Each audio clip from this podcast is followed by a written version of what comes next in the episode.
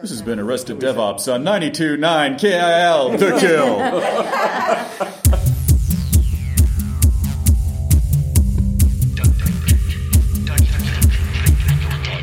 It's time for Arrested DevOps, the podcast where we help you achieve understanding, develop good practices, and operate your team and organization for maximum DevOps awesomeness. I'm Bridget Kromhout, and we have a very exciting podcast today. But first, a word from our sponsors. Arrested DevOps is brought to you by PagerDuty. In an always on world, teams trust PagerDuty to help them deliver a perfect digital experience to their customers every time. With PagerDuty, teams spend less time reacting to incidents and more time building for the future. From digital disruptors to Fortune 500 companies, over 12,000 businesses rely on PagerDuty to identify issues and opportunities in real time and bring together the right people to fix problems faster and prevent them from happening again. PagerDuty, solutions before problems. DevOps shows that delivery automation is important. Our work is changing software, and software is useful after it's delivered. So how do we develop our delivery? Is it scattered across dozens of repos? Or could we use code? Is it a loose collection of YAML and bash? Or can we unit test our delivery too? Do we even need all those pipelines? There is a better way. When you're tired of patching up pipelines, when you're serious about safe delivery of code, check out Atomist at atomist.com. The worst thing about the Arrested DevOps podcast is when it ends. You're left wondering what to do next. What are you going to listen to on your commute home? How do you occupy your time when walking the dog? What are you going to listen to during the quarterly all hands meeting? But fear not, dear listener, there is a solution. You need to subscribe to Software Defined Talk right now. It's a weekly podcast that recaps all the news in cloud computing, DevOps, and enterprise software. The hosts, Cote, Matt Ray, and Brandon Whichard, will keep you up to date on all things cloud while offering tips on how to optimize your Costco haul and how to PowerPoint. It's a fun, free-flowing conversation that will keep you entertained and informed. What are you waiting for? Subscribe to the podcast today by visiting softwaredefinedtalk.com or by searching for Software Defined Talk in your favorite podcast app. We're here at DevOps Days Cape Town, and we're on day two. We're sitting here with some of the awesome speakers and organizers. And I would first just love to have our panel introduce themselves, starting with our organizers. Cool. Hi, I'm Kobus Bernard. I'm a technical evangelist at AWS, and we've been doing DevOps Cape Town for four years now, after Bridget visited us in 2016. My name is Adrian. I work for a company called SalesLoft, where I do DevOps type work. And as Kurt mentioned, um, this is our fourth year. So I want to say Cape Town might be one of the year or one of the DevOps days that came together the fastest, like even faster than Minneapolis, because I visited in March 2016, and by October 2016, they were it was October, right? It was November that year. Yeah, November. So it took them just a few months to start their very first DevOps days. It's very impressive. Um, and you have uh, your speaker, your opening keynote speaker from the very first year, is happens to be here today. Hi, my name's Daniel. I work for a company called Datadog, and I had the pleasure and the honor of being the keynote speaker at the first DevOps Days Cape Town event back in 2016. And I'm super, super stoked to be back again speaking this morning. Awesome.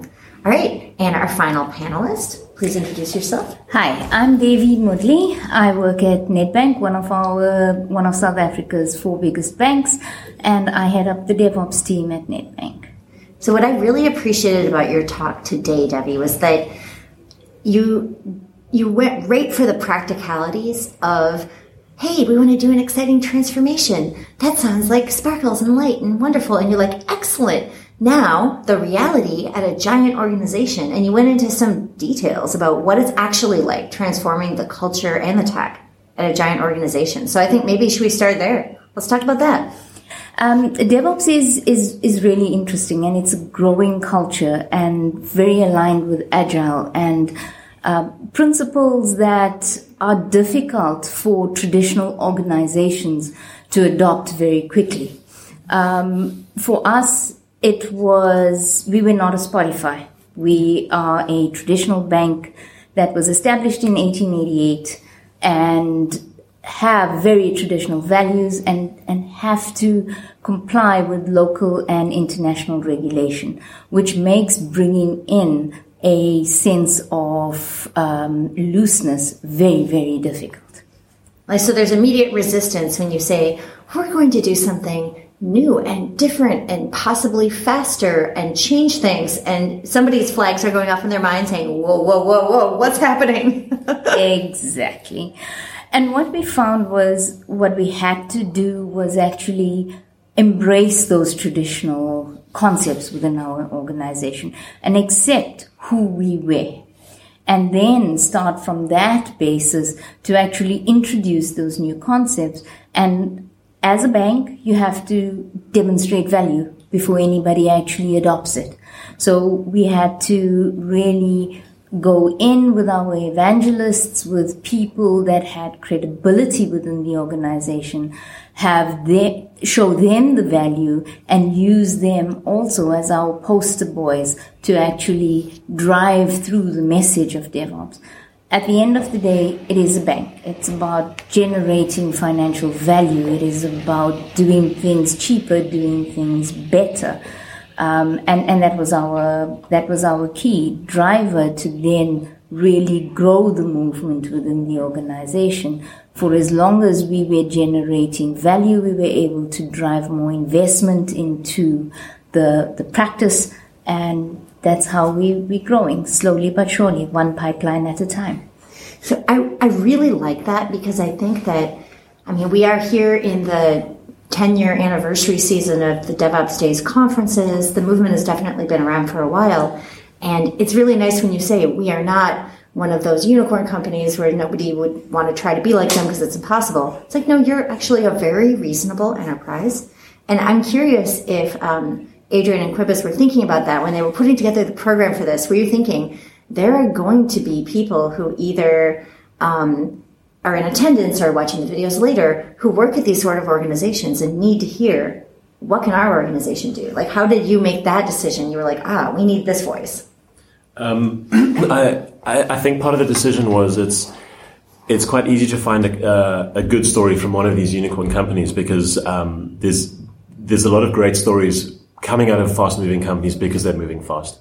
And so, trying to balance the program, um, seeing a talk like Debbie's talk from Nedbank uh, I think, uh, personally for myself, I think it's really impressive that a, a, a, big enterprise that is generally known to move slowly can adopt a DevOps practice.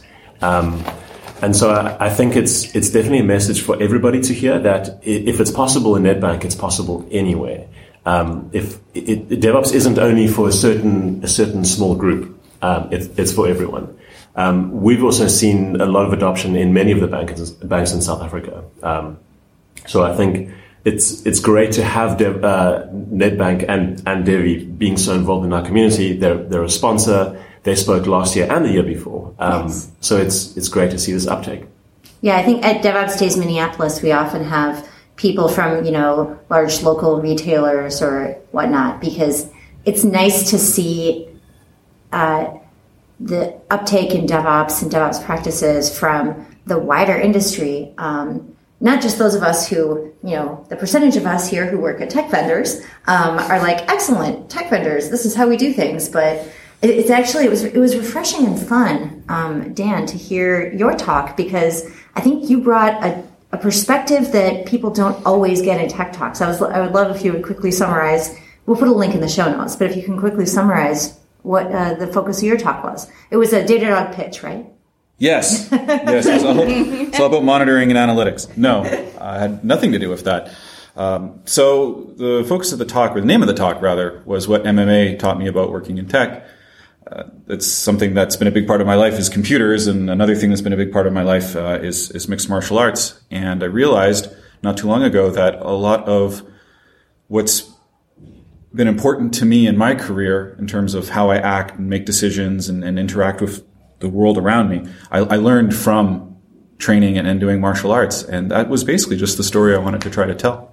Yeah, yeah. I really like that because I think that in both of your talks, um, there were that those actionable takeaways of, hey, the team matters and the structure in the organization and the way we set up incentives. I love how you're talking about how uh, you'll take some of your management budget and use it to put treats at the meeting, and the meeting like has educational things for people to learn more about DevOps. It's like it's like strategy right there.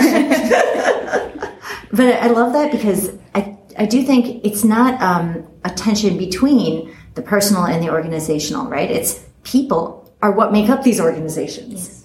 And I saw that in both of your talks as a common theme. So, did you did you folks plan that as well? I feel like there's a lot of good planning. It was a bit. Uh, it's always a fun trying to balance the program between technical talks and um, more cultural talks because the cultural part is where you normally get bogged down because tech is never the problem. It's always people. Um, and I was actually, we were very surprised that some of the talks, even though we thought were technical. For example, your one, mm-hmm. where there was a lot of cultural components to it, which is awesome because I think that has a more effect than actual, hey, this is how you run the latest thing in production. I mean, to be fair, I did have some demo videos and I did have an awful lot of check out this open source project and this open source project and this open source project. They're cool. And they do this and they do that. But I do think that, and you've probably seen that, maybe uh, you can speak to in your organizations, the rate of of uptake or adoption of any given tool or any given open source project has a lot to do with the decision making of the people who are deciding whether or not to use it. It's like they'll, it could be a technically excellent tool. And if there are no documentation and they haven't said anything on their pull request for six months, people are going to be like, uh, I don't think I trust the humans, even if their code looks okay. Like, I mean, how, what kind of experiences have you had, um, Adrian, in the workplace with like trying to decide which open source tool is the right one for you, or anything like that? Um, I think I think you hit the nail on the head there. Where if you're looking at an open source tool and there's pull requests that have been sitting around for months and are, are dead quiet, and the last commit was six months ago, and there's no new releases, it it, it definitely is a problem. Um, and I think, as as Kobus said, the the the problem isn't the code; it's the people. If there's no community around it, it's it's not going to happen. Um, I mean, unless you look at the code and you're Dan's kind of shaking his head, and I'm wondering, are you thinking, well, maybe the code is great, and you just jump on and become the project lead? Like, it's a lot to take on, though, right? Well, yeah, these are always decisions. Yeah. I think vitality of a project is is is an important and interesting thing to look at, but I don't think it necessarily discounts whether a project should be used or not. There's definitely projects and, and pieces of software that I've used and continue to use that haven't had updates, oh. you know, for 10 years because what they were designed to do, they still do properly now, mm-hmm. right? So just because something has been updated in, in a few months, that doesn't mean it, can't be used. Probably a, unless a better a horrible unless there's a horrible security updater problem. Yeah, you know exactly. what I mean. Like I've run into that where like, well, guess we're pulling that out this week.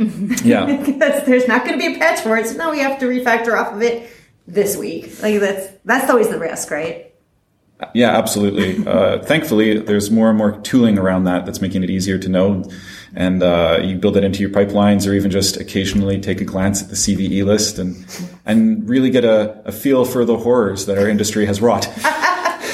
I'm actually I'm curious, Debbie, from your point of view, because obviously when tooling choices are being made at large enterprises that have you know, stakeholders who are looking at large stacks of rand or euro or, or uh, dollars or whatever, I'm guessing they're not okay with you throwing something into production that has, you know, one committer who hasn't touched it in three years. I'm guessing. Like, do you have standards in general? You don't have to go into specifics, but how do you decide is an open source project okay? So we very we, we actually have a principle that you can use open source um, code. Um, we do have very tight security, and we've got to go through quite a few security checks and things like that before we put an open source, before we test an open source tool. Um, the approach that we we found worked for us was actually to take the community that uses the tool and start unpacking what are the problems that they are experiencing and then we, we map out the entire value stream process that they actually go through. We then look at what are the issues that they're dealing with within, within that value stream process. We get the team to prioritize what are the biggest issues that they start, that they have to deal with. And then we start looking at what are the tools that would actually solve their problems. We then uh, put the tool into a proof of concept, uh, whether it's an open source tool or something we have to cash out money for. We then um, take the tool fully through the, the um, pilot uh, or the proof of concept, and then we evaluate the outcomes against what we originally uh, found were the problems that we wanted to solve. Where we actually do uh, need timestamp measures, we actually literally stopwatch our developers with the times. When we put the tool in after we've gone through a learning cycle, we timestamp them again, and then we have reasonably scientific measures of efficiency gains, and we we we then do um, like a Harvey ball one two three four rating against all of the principles and do an average. We sometimes test more than one tool with a team, or we take two different teams and run two tests in parallel, taking away the differentiating factors um, and moderating those aspects of it, and that's how we test. Um, that's how we take a decision on our tooling. How long does that process generally take? Um, the process normally takes uh, we we time uh, time block it, so we try. If it's an easy tool to use, we take about a two week process. We go into a team sprint at start. We, we train them for a few days before. We take them. We take the tool into the sprint. Um, if it's a, a more uh, a heavier investment, we run it for about a six week period. Our actual um, decision making and sign off process takes longer than our our proof of concept takes because we're a bank and people need to sign off everything. Turns out. That- You know, that's a- really impressive. If I could just say, I, I was not expecting that that level of, of an answer in terms of the the, the clear steps and outlines and desired outcomes and uh, really just the depth uh, of analysis there. So congratulations. That's it's quite impressive. And in what I consider a relatively short space of time, two weeks to six weeks for all those things that you mentioned seems incredibly fast. Um, So what we do is we um, we actually identify uh, people in our organization that we know will actually use it and who does have a problem. So uh, we also found that um, if you actually just lock people up in a room for four hours, you can actually do a full process map. I like that, and that you mentioned also like putting it in the sprint because if technical decision making is something that you have to do in between your work, it no, I mean at least for the period of time where you are actively working on the decision, it has to be the work for at least some people. but it's it's practical. So you you it's not a, um, um, science experiment scenario. You have the real factors that people are dealing with in their sprint. That's why it works putting it into their sprint as well. It sounds like they take a great deal of care at Nedbank, at least, and hopefully all the banks, in terms of making sure that the systems are secure and actually work. I mean, as a person who uses currency, I like this. This is great. um, I'm, I'm interested, actually. We talked a little bit about where you you actually, um, Debbie, are coming in from Johannesburg. Uh, Adrian, you're based here in Cape Town. Um, but when we were chatting last night at your lovely evening event, uh, you were mentioning that you, of course, you would love to help the Johannesburg team. And I was thinking, is that? I mean, it's it's a two-hour flight, but is it kind of, you know, just around the corner, or is it like they are on the vast other side of the, land and we barely have anything to do with them? Like, what do you, what do you see your involvement with the tech community in Johannesburg being like? Are you like mostly I just focus on Cape Town? I'm curious. I think um, my involvement up until now has been mostly Cape Town. Um, it's it's easy for me to get to. It's it's the people I know. It's the communities I know. Um, there's potentially other communities outside of DevOps that I know, such as the Python community that are very big here. Cape Cape Townians are also um, Cape Townians generally don't like Johannesburg. Um, we we give it a, a bit of a rough time. They don't have the ocean.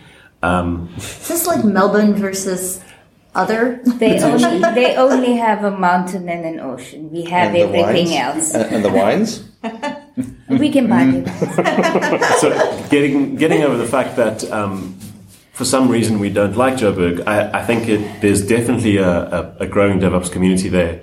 Um, if if there's any anything that we can do to help them um, create a DevOps days and potentially any other community, um, we definitely should. I know the the Python community. There was PyCon ZA, um, and it's specifically Python ZA, not Python CPT, and they have to have a, a, a meetup in Johannesburg and Cape Town to qualify under the the Python Software Foundation.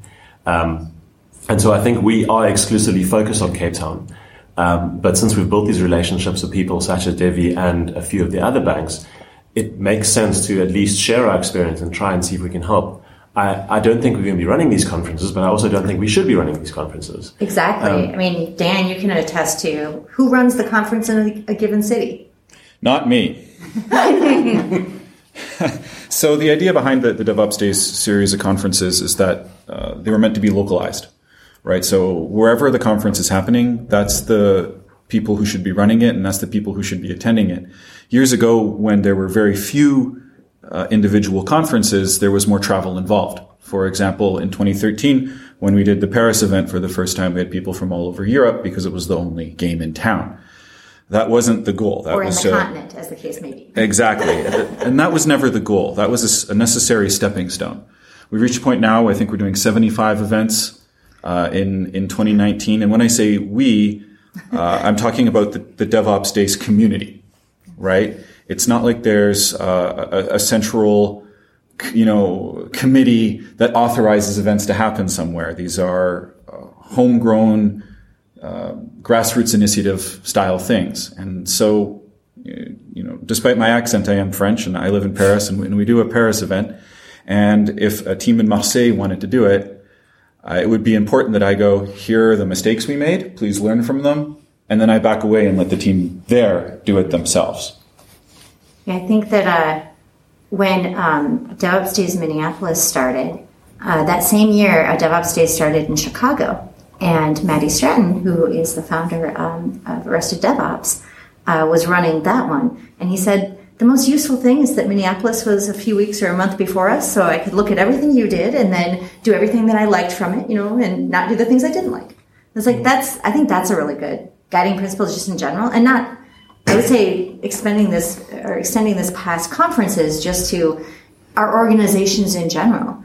Um, you know, uh, Chris and I both work at cloud providers, and we also are a cloud provider. Um, you know, involvement in, say, the open source space means that I'm hanging out at KubeCon, you know, EU with Arun Gupta and saying, mm. you know, this is great. It's so fun to hang out with people in this space where we know we're, of course, we're all working in this space at different organizations, but we're also collaborating mm. on the hmm. same stuff. I think the, the cross pollination um, between organizations is definitely important. Um, as much as we're talking now about helping Joburg get off the ground, um, once they run their conference, potentially we can learn from them and they can come and help us and potentially improve our conference, um, improving DevOps across all of South Africa and not just one or two areas. Mm. One thing I think would be very valuable to just quickly go is if Adrian can take us through because he put a, a very nice process in place in GitLab with templates and things that we use to actually run our conference because that's very nice advice for other people wanting to do it.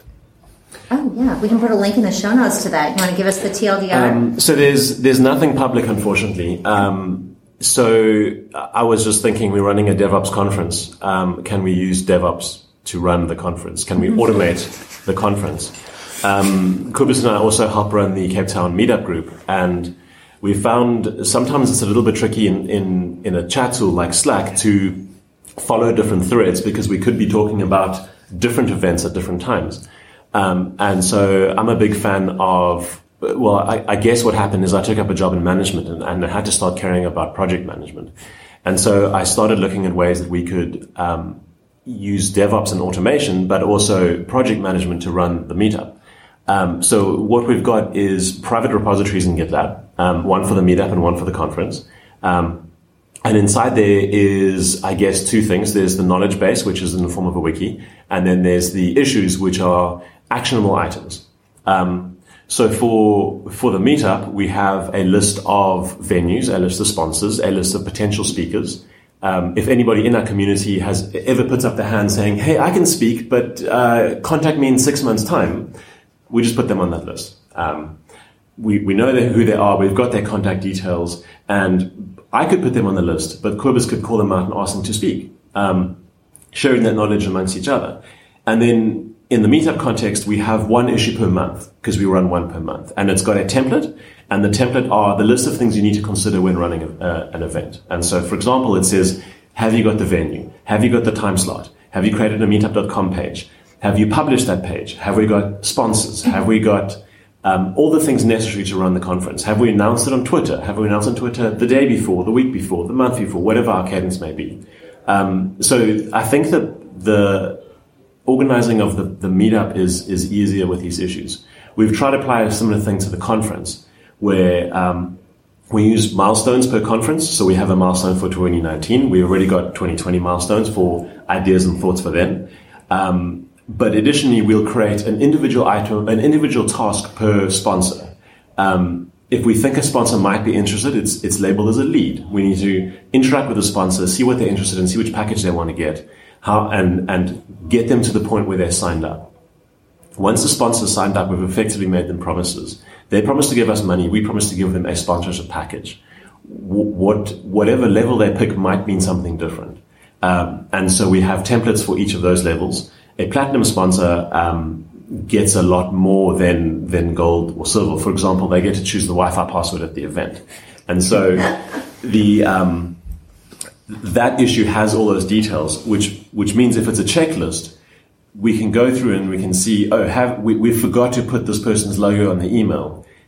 Let's just add it on the email and then check it, mark it as done. Um, it, I feel like it's still a work in progress, but to have um, the information categorized into individual tickets really helps. If I want to know the status of a particular sponsor, where they are in their sponsorship, I can find it, or potentially a particular speaker. Have have we got their bio picture? Is it on the website? Is their abstract correct? Have we got their Twitter account? That sort of stuff. Who knew that running a conference is actually a lot of work? I mean, Debbie, it's so fun. It's great. Yes. My goal is to automate it. I want to run a script that says do DevOps Days 2020 and it should happen. I'll share that script with you for Johannesburg when we get there. Then we integrate it with our voice control systems at home and says, listen, have you contacted sponsor X today, please? and actually, of course, we were chatting about this and I was immediately saying, Adrian, excellent. I am going to deputize you to help rewrite some of the organizer guide to onboard new teams with all of the uh, tasks that they do. Because, um, as it turns out, and I want to I want to kind of get everyone's thoughts about their experience at this conference so far before um, we say goodbye. But I will say that I go to fewer of these than I once did, um, and I will probably go to fewer still next year just because of changing job responsibilities. But what I really appreciate is when I go to a local event, and I mean by a local event I mean not the one I run, but like one in a different city somewhere, and find out all of the things I had never thought of and you don't I think sometimes the, the cynicism and world weariness of our industry and our world means that it's hard to be surprised, just excited and positively surprised. And I'm just delighted and surprised when I come and I see all of the stuff that I never tried that people are doing. It's, it's fantastic. So um, I've really enjoyed that, and I'll kind of go into more detail on that. But I would love to just, as we, as our outro, is that a word? Uh, I would love to hear from um, everyone and let's just uh, start with our speakers and then move on to our organizers um, as to what are you going to take away from this event? Like what that has occurred here, stuck in your mind, is going to change you in some way or change your actions in some way or put something on your to-do list. Andrew Clay Shafer likes to say that you haven't actually learned until you've changed your behavior, uh, until you've done something, not just experienced something or thought something. So let's let's start with you, Dan. And what are you taking away from this conference that you're putting to, on a to-do list or starting to think about? I would say uh, probably the most, the single most interesting element I'm taking away from this is going to be Rory's talk in general. Uh, maybe you can put a link to it, or once the videos are posted, I'll or put a or link something to like but that. give us the TLDR. So uh, Rory's with Microsoft, and uh, he is passionate about usability and about building things that are and can be used by people all over the world, regardless of their uh, abilities, uh, uh, backgrounds, uh, et cetera, et cetera. And it's an area that I don't know personally too much about. And it's clearly an area that more people do need to know more about and uh, have some personal experience, unfortunately, in this area. And I say unfortunate because, as it turns out, uh, I didn't know how to handle it before.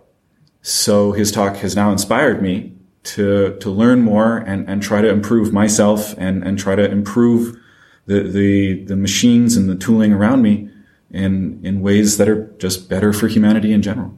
That's awesome. I love it. All right, Debbie.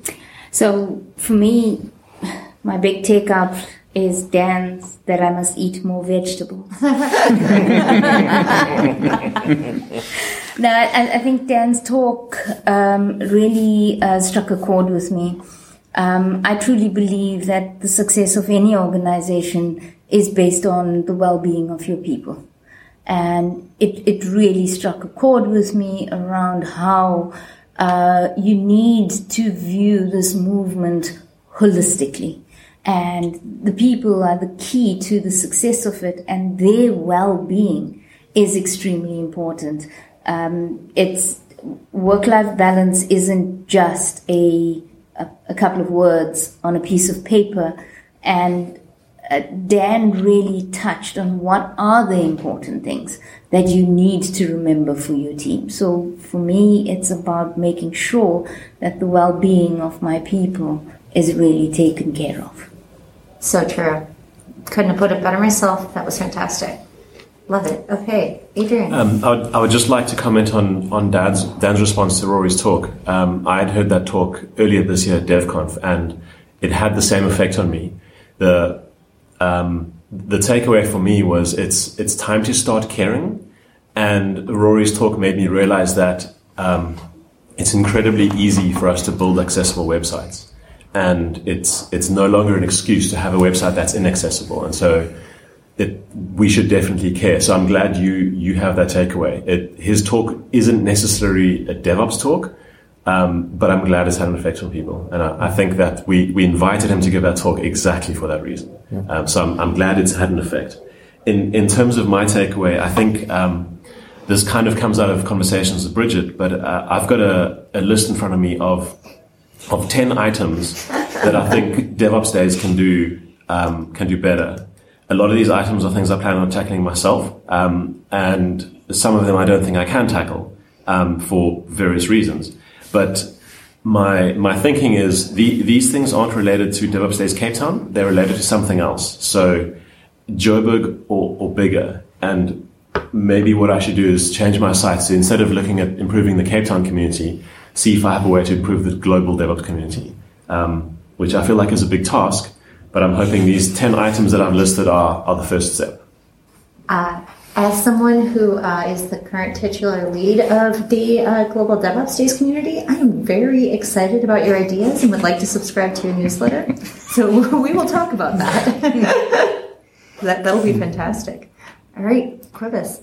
Um, for me, it was basically the interaction during the open spaces where you actually saw a lot of the more um, new people to software development and DevOps in general actually ask questions, and you can see there's like large gaps of not understanding bigger problems and things, and then seeing more experienced people help them. And it kind of makes me think that we really need to invest more effort in creating this community to make it easier to ask those questions because we've got so many people currently getting remote jobs and disappearing off the community scene completely that there's a really big need for people to share what they know to help accelerate getting more people able to build. Um, just because, I mean, if you get that early in your career, it just completely skyrockets where you're going to end up. Absolutely. That, I think that is a, an amazing place to leave this, which is exactly what I observed. Um, I was here, you know, four years ago, and then um, maybe three years ago, but four conferences ago anyway, and um, saw the spark of energy and excitement in this community that I was like, I bet they could have a really awesome DevOps days. It's very gratifying to come back and see something that, frankly, I had no control over and also no input into for the most part. Like, I love the idea that we have this global community of people who, once they get some ideas and some encouragement, go forth and make their local communities awesome. Like that's the thing that makes me so excited about coming and seeing everything that you're building here. And for example, I'll give a concrete, concrete example. Not every DevOps days does the open space selection the way you did, but the way you did it, they jumped in and they were having discussions immediately. Um, the, the pre-selection of ideas and then giving them a web interface they could add things to and then doing your own collating and sorting uh, ahead of time. It's a different style, but it's, and it's not one that I've seen in exactly that format. And I think it worked really well and you had great discussions. And so that's, that's one of those things where I love the idea of seeing how everybody remixes and personalizes and makes relevant to their local community any kind of practices, whether they be industry practices or conference ideas or whatever, anything that they get from those communications with the rest of the world, and then make awesome in their local events. So that makes me super happy. Thank you so much for joining us today, panelists. It was uh, it was really fun. Head to arresteddevops.com slash DevOps Days Cape Town 2019 for this episode's show notes. Visit arresteddevops.com slash iTunes and leave us a review in the iTunes store if you want to help other people find the podcast. Asterisk, I have no idea how that works. Um, we're also apparently on Spotify and iHeartRadio if you're into those systems too. That actually sounds like me, but that's direct from text that Matty wrote. Thanks so much to Kobus and Adrian and Duffy and Dan for joining us today. Cool. Thanks. Thank it you was for great. having us. C'était un grand plaisir, merci was by, that was by like a donkey. I'm Bridget at Bridget Kromhout. This has been Arrested DevOps. And remember, there's always DevOps. The, the banana stand.